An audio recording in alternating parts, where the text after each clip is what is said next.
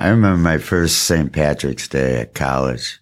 In the dorm, we started, um, we started drinking about midnight, a minute past midnight. And all I remember is I think I made it to 1, 1 a.m. And boy, I just had a whole lot of fun being passed out and dribbling on myself. If you go out in the woods tonight, you're in for a big surprise. Lovely out in the woods tonight. You better go in disguise. Cause all the bears that ever there was will gather there for certain because tonight's the night the teddy bears have their picnic. Picnic time for teddy bears. The little teddy bears are having a lovely day today. Watch them, catch them unawares. They love to play and picnic on their holidays. See them gaily gad about. They love to play and shout. They never have any cares. At six o'clock, their mommies and daddies don't take them home to bed because they're tired. Little teddy bears. Ernie wants to let people off the hook. They aren't as fucked as they might think they are. Habits are for survival. Repetition leads to mostly more repetition, and certainly foreshadowing leads to no conclusions whatsoever. These are bedtime stories. It's up to you, the listener, to discern the reliability of the narrator.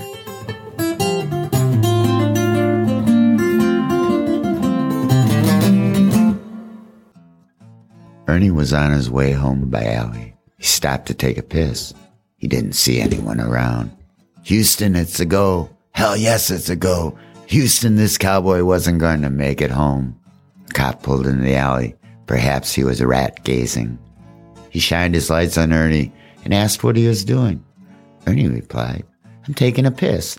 The bar closed and I drank too much beer. Sir, Ernie thought it was best to be polite when pissing in public. The cop smirked, said, Well, at least you know what the fuck you're doing. Have a nice evening. Come back, baby. Ernie's in the alley, popping to the latest news. Seems that lately things have been shaken with the rhythm and the blues. Down on the corner, up walks Ramona. She says, Let's go. Over by the tavern, everybody's waiting for him to show. 'Cause he's the king. Glenwood Avenue. He's the king of oh, the rhythm side of the street. The Ernie Bedlam stories are being printed, hopefully, as we speak. And this podcast features one of the stories that is in the book called Mannequins. I like it. It makes me laugh. Ernie would admit to having a vivid imagination on occasion. Sometimes he would get a scratch and sniff lotto, and his dreams would run rampant. Take a dollar, won't you? Go to the store. Buy me some time to face tomorrow. Ernie's income and fate were fixed. The last time he stopped to offer to help a woman change a flat tire, she looked at Ernie and said, No thanks. I'll wait for Roy Orbison to come along. Ernie wasn't sure, but he thought Roy was both blind and dead. Guess there was not enough meat in his market. I'm quite tired of thinking. Ernie was a realist. He didn't even flinch when his wife bet him Edward Scissorhands could give a fine neck rub. Afraid the ship might be sinking going down. Say the Titanic made out of good steel said it'd never go down. And if you're worried, won't you worry for me? I'll get frantic for you when your moment comes. Ernie knew he was fucked. It wasn't his fault. He grew up thinking ambition was something you put on a hot dog, and manifest destiny needed something to manifest. It was hard to take over the world. It was even harder to get a pack of smokes. The city fathers didn't seem to like Ernie much. They kept raising the tax on all things he loved beer, smokes, even Cheetos. Seems Ernie's own life was becoming a luxury item, which in Ernie's mind seemed hopelessly unfair. Why penalize the chain smokers, beer drinkers, the blatant sinners, when they'd just die early anyway? Social Security wouldn't have to dole out a single penny for Ernie. He wasn't going to be around for the dance. Mozart got buried in a pauper's grave. Ernie was going to be landfill. Society need not concern themselves at all about Ernie. They needed to worry about the joggers, who constantly ran by Ernie on the lakefront wearing lime green shorts and tops. Ernie knew people who wore lime would live forever and cost taxpayers a fortune, while people like Ernie would be on the midnight train to Georgia by Monday. Tax all those gluten free fuckers. There lies the real problem. But besides all that stuff, Ernie had another situation occupying his mind. Ernie could smell trouble brewing. As if paying 12 bucks a pack of cigarettes to keep the mayor in spandex bicycle shorts wasn't stressful enough. Ernie was falling in love. He had been married for 29 odd years to a woman who ignored him with both grace and practicality.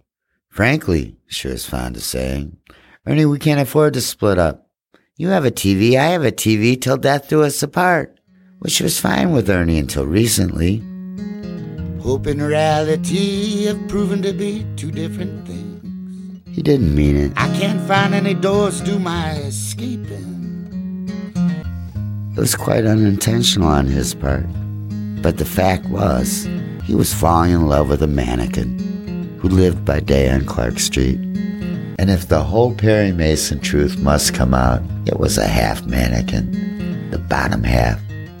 The mannequin had the finest ass Ernie had ever seen in a pair of jeans. Ernie had taken to standing outside the Western Wear shop for hours at a time, waiting for a woman to come by who fit into those jeans. Two summers had gone by, it hadn't happened yet. The shop owners would just take the half mannequin inside upon closing. Ernie became convinced a woman to wear those jeans just didn't exist. So he decided to name the half mannequin Judy Judy, because she might not have a torso or a head, but she damn sure had two legs that didn't quit until they reached her waist. Once I thought I was like other human beings. Now I know I've just been faking, ain't been my own ass. I've been shaking. Ernie's imagination was playing strange tricks on him. He'd walk past, and the mannequin would whisper, Hey, Ernie, what's up? I see you looking at me like a glass half full. Ernie walked home with a noticeable skip in his gait. Sadness and sorrow. Go to the store, get me something to face tomorrow.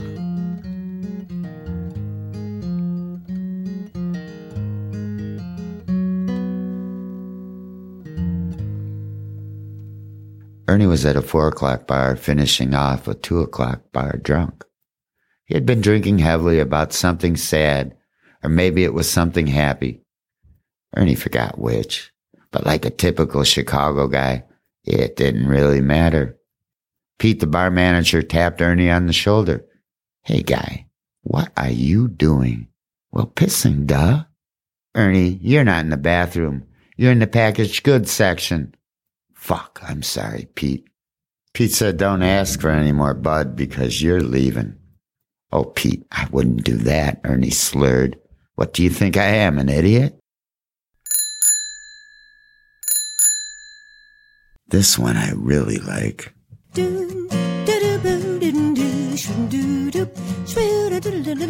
I've been fishing on the dock and wishing you were here by me.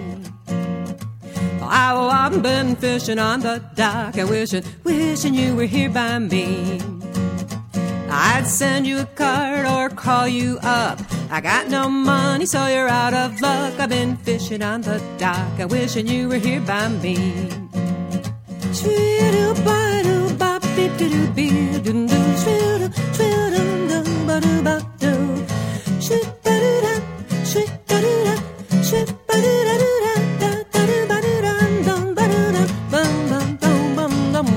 bum. Well, I caught a little fish. I ate him for lunch today. Mm-mm-mm. I, I, I caught a little fish. I ate him for lunch today. Hey, hey. Hope the fish hold out, cause I'm stranded here. Don't know how long, long, maybe next year. Well, I caught a little fish. I ate him for lunch today. Sweet, sweet, bum, bum, bum, bum, sweet, dum, dum, ba, dum, bum, bum,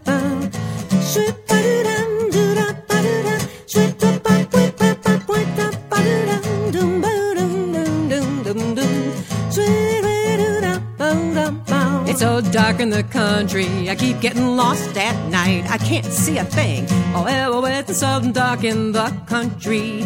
I keep getting lost at night. Please rescue me, I'm going out of my mind. Please, please, sweetie, won't you be kind? It's so dark in the country. I keep getting lost at night. I keep getting the lost at night. Lost, I get lost.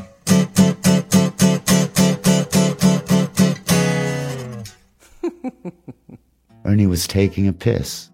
He knew it was either real late or real early. He had gotten lost in the bedroom.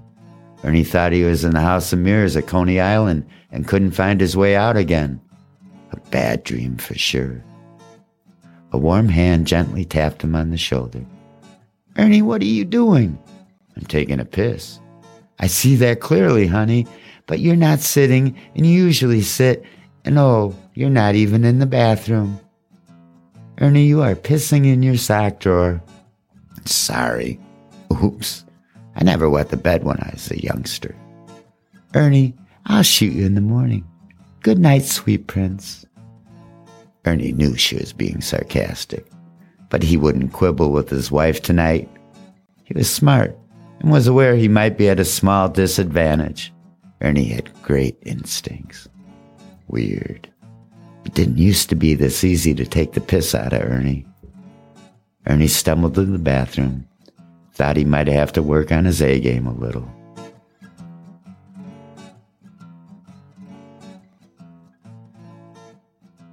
Boy, did Ernie have dreams. Big dreams. Even bigger than his beer belly. Bigger than Pinocchio's nose. Bigger than the Hancock building. Dreams almost as big as his cock. Ernie just knew he was immortal. Why else hadn't he died the night he burned down his ma's house? He was tired, overworked. How was he to know that two six packs of Strohs and a Seconal enabled one to sleep so soundly? Ernie didn't mean it. He didn't mean it the time he knocked out Howie Jones with his toy gun either. Split poor Howie's head right open.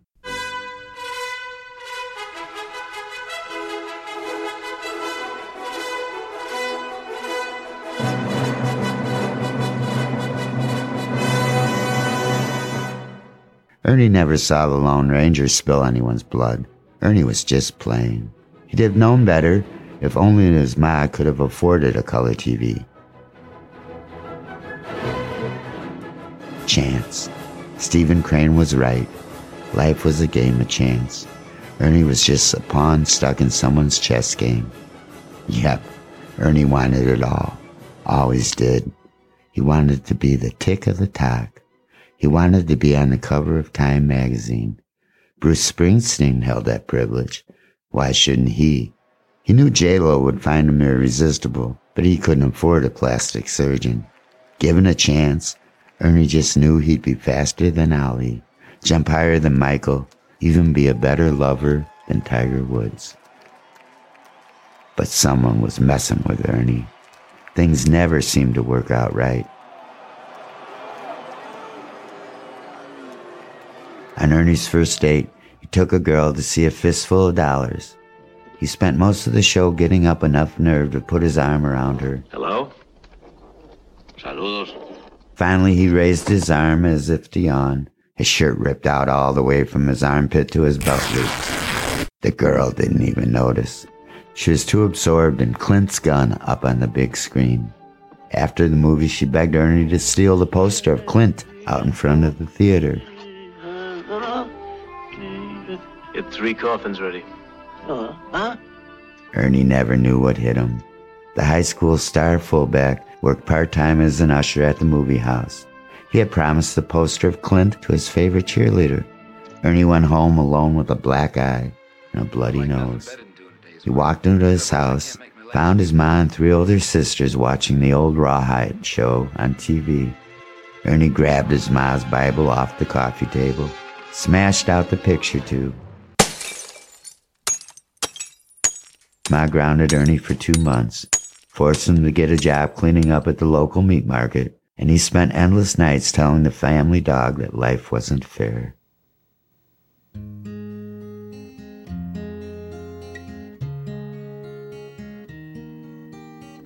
Raw customers here, the human pounding, blind turns to white, brown turns to gray. We pound out our days, some with hammers, some working clay, some have nothing to say.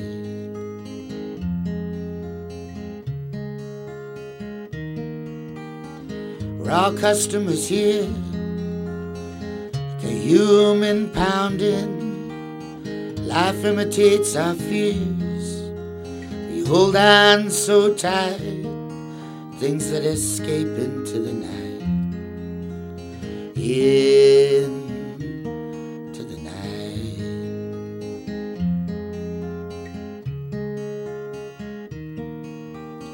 So raise your glass.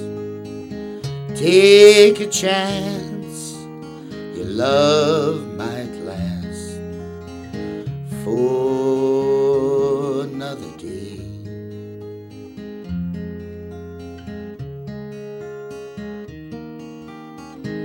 We're all customers here. The human pounding.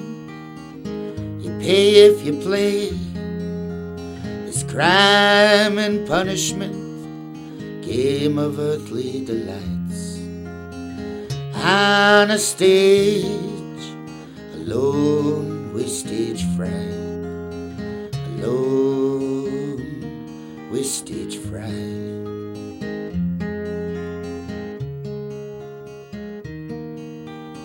raise your glass.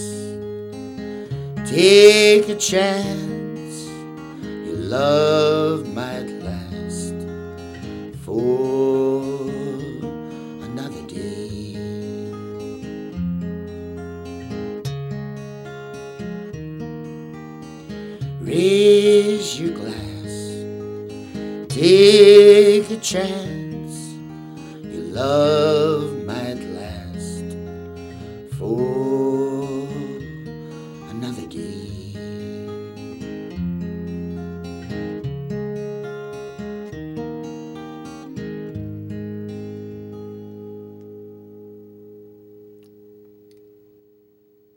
Empty. Ernie was empty.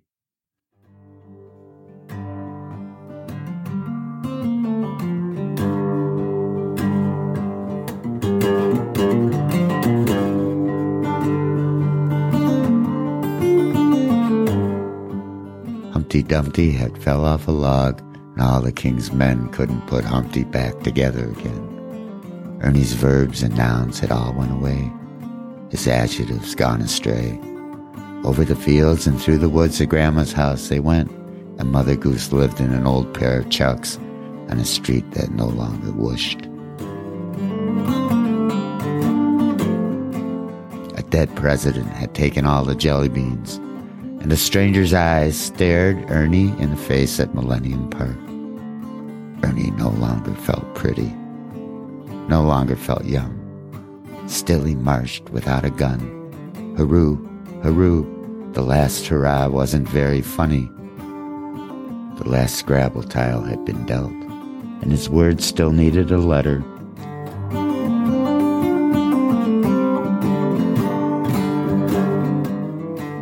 Ernie had a grievance with the moon, and toiled and fretted with a lifetime of regret. The land, the stars, and Dick Cheney wouldn't die. Ernie was alone on the prairie, singing a cowboy's lament.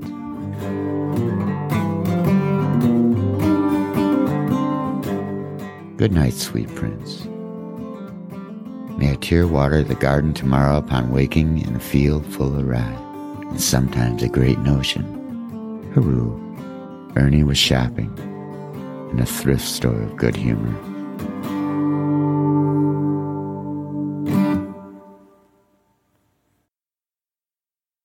I don't know why we, I mean, I like bagpipes, but then, you know, St. Patty's Day in Chicago, you have the Oops Wagon, the Oops Wagon. They're coming to take you away. Oops. Thank you for listening to Ernie Bedlam's Bedtime Stories. Ernie's many tales are conceived, written, and narrated by Craig Champlin. I didn't mean it. I didn't mean any of it. I really didn't mean it. Oops. Oops. If you've enjoyed this podcast, please hit subscribe. We're doing our best to release every two weeks or so, give or take. Oh, I threw up on your high heels. Oops. For free advice from Ernie, please send your queries, concerns, and letters of woe to advice from Ernie at gmail.com. They're no longer shiny. Here, have a napkin. Oops. I'm sorry, dear. You are pretty. Or you can send him a message at Facebook. Just go ahead, type Ernie Bedlam into that search bar. You'll find him. He's there. Go like him. He needs friends. We may choose to use your letter in an upcoming podcast. Please get ready to send me $20 for my Ernie Bedlam stories. I am glad to announce that it's going to be a 97 page book, which is about the same length as The Old Man in the Sea. And we all know how that one ended. Thanks to our contributors, Vernon Tongees, Lou Ryder, and Tim Menard for the music. Also for sound effects included under Creative Commons licensing. Many thanks and duly noted attribution to the following sound creators at freesound.org. Red 7783, Tommy Google, Ash Fox, Logan Circles, Jim Bow, and Spangle Walker. Ambition. Those little things that they do on the, the piers, the little slimy ones that are almost like, oh God, Smelt. smelt. yes, dear, smelt.